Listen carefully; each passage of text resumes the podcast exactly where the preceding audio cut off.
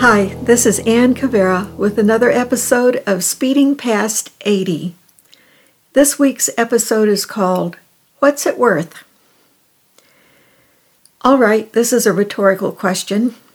Exactly what am I supposed to do about my right hip joint? I never gave it permission to quit, and now it seems to be giving up. Am I not in charge here? This right hip socket is supposed to last as long as the rest of me, yet here it is yelling that it quits. This business of body parts giving up is not a huge problem for an older person unless the older person is also a caregiver. We don't have time for this sort of thing. We can't take time off, we can't stop.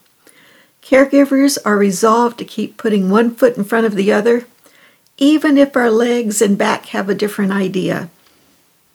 We urge our broken bodies to keep going with heating pads, natural home remedies like grape juice and pectin, and doctor visits if all else fails. At night, pain persists, robbing us of sleep we desperately need to function the next day. Matthew 24:13 says, "But the one who perseveres to the end shall be saved." I always thought that those who persevere to the end meant people who prevailed in great battles. Now I think it's written for the rest of us who fight a multitude of small battles every day.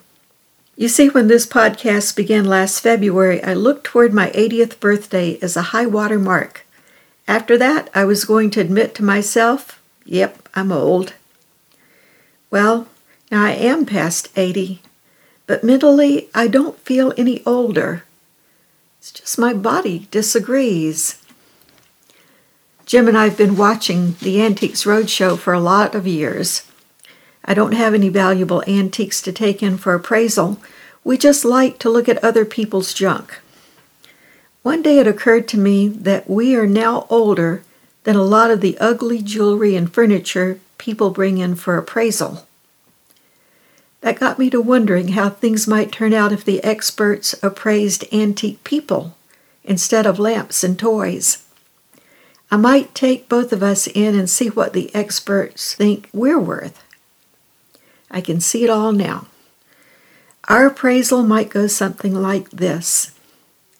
One of the Keno brothers would take a look at the shape I'm in and say, Well, some of the original parts have been replaced, and she's added paint to her original finish. Too bad she's not in her original condition. The other Keno brother will be looking Jim over and he's going to say, Most of the hair is gone, but the top of the head does have a nice patina. His legs are worn, but he's still functional. One will comment that the design is standard, but there's a little too much padding in the seat. Hopefully, the experts will decide that in spite of all the wear and tear, we have been made from good materials by a master craftsman. The classic story of the Velveteen Rabbit reminds me that we don't become real unless we're worn out. The false teeth, hair dye, and glasses many of us use to keep functioning and keep up our appearance mean little when it comes to how valuable we really are. Of course, the bottom line question is what is the master craftsman going to think when he looks us over for our final appraisal? Christ gave us some insight into this very question. Throughout his life, Jesus taught us to look beyond what the world uses to judge a person. Time and again, religious leaders criticized Jesus for hanging out with the wrong kind of people, the broken ones, the ones that had been beaten and battered. Remember Jesus' conversation with the Samaritan woman? He looked beyond her shabby reputation and into her thirsty heart. Unlike real life antique appraisers, the master craftsman does not see us as less valuable if we are beaten up, worn out, and broken. On the contrary, in our modern culture of comfort, it's good to remember that in God's eyes, the most valuable among us have been broken, mended, and are being used up in service to others.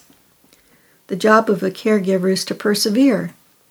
Each morning I remind Jim I am his wife and he's my husband. Each morning he is amazed to find this out. There are rays of sunshine along the way. A friend gifted me with a beautiful wooden tea chest. I promptly filled it with an assortment of tea bags, which she also supplied.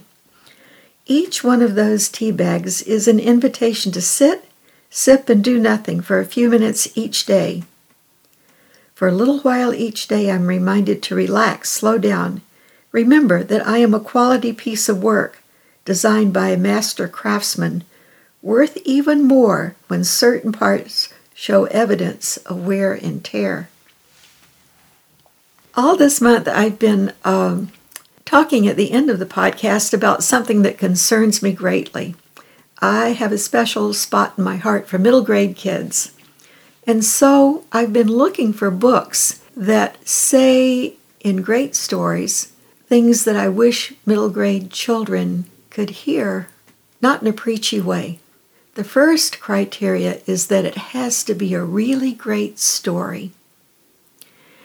I'm going to talk about a series, in fact, two series. The series I'm going to talk about this week is The Harwood Mysteries from Loyola Press in Chicago. This is a series of four books. Book one is The Shadow in the Dark, Book two, The Haunted Cathedral, Book three, The Fire of Eden, and Book four, which just came out at Halloween, The Merchant's Curse. These books are by, and I hope I say his name right. I'm going to interview him next week, so by then I'll know for sure. Author is Antony Barone Kolenc, and uh, he has done a great job of creating an adventure series that really kept this older reader turning pages, even though it's written for middle grade kids. Set in medieval times. And mixed in with great adventures are themes like forgiveness.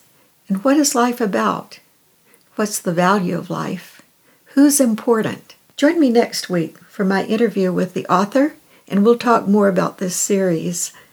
That's it for this week. Thanks for joining me. We'll be here next Tuesday for another episode of Speeding Past 80.